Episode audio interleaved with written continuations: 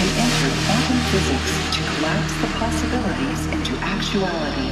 The more we know about the physical brain, the more we realize that it's not the creator of our consciousness. consciousness.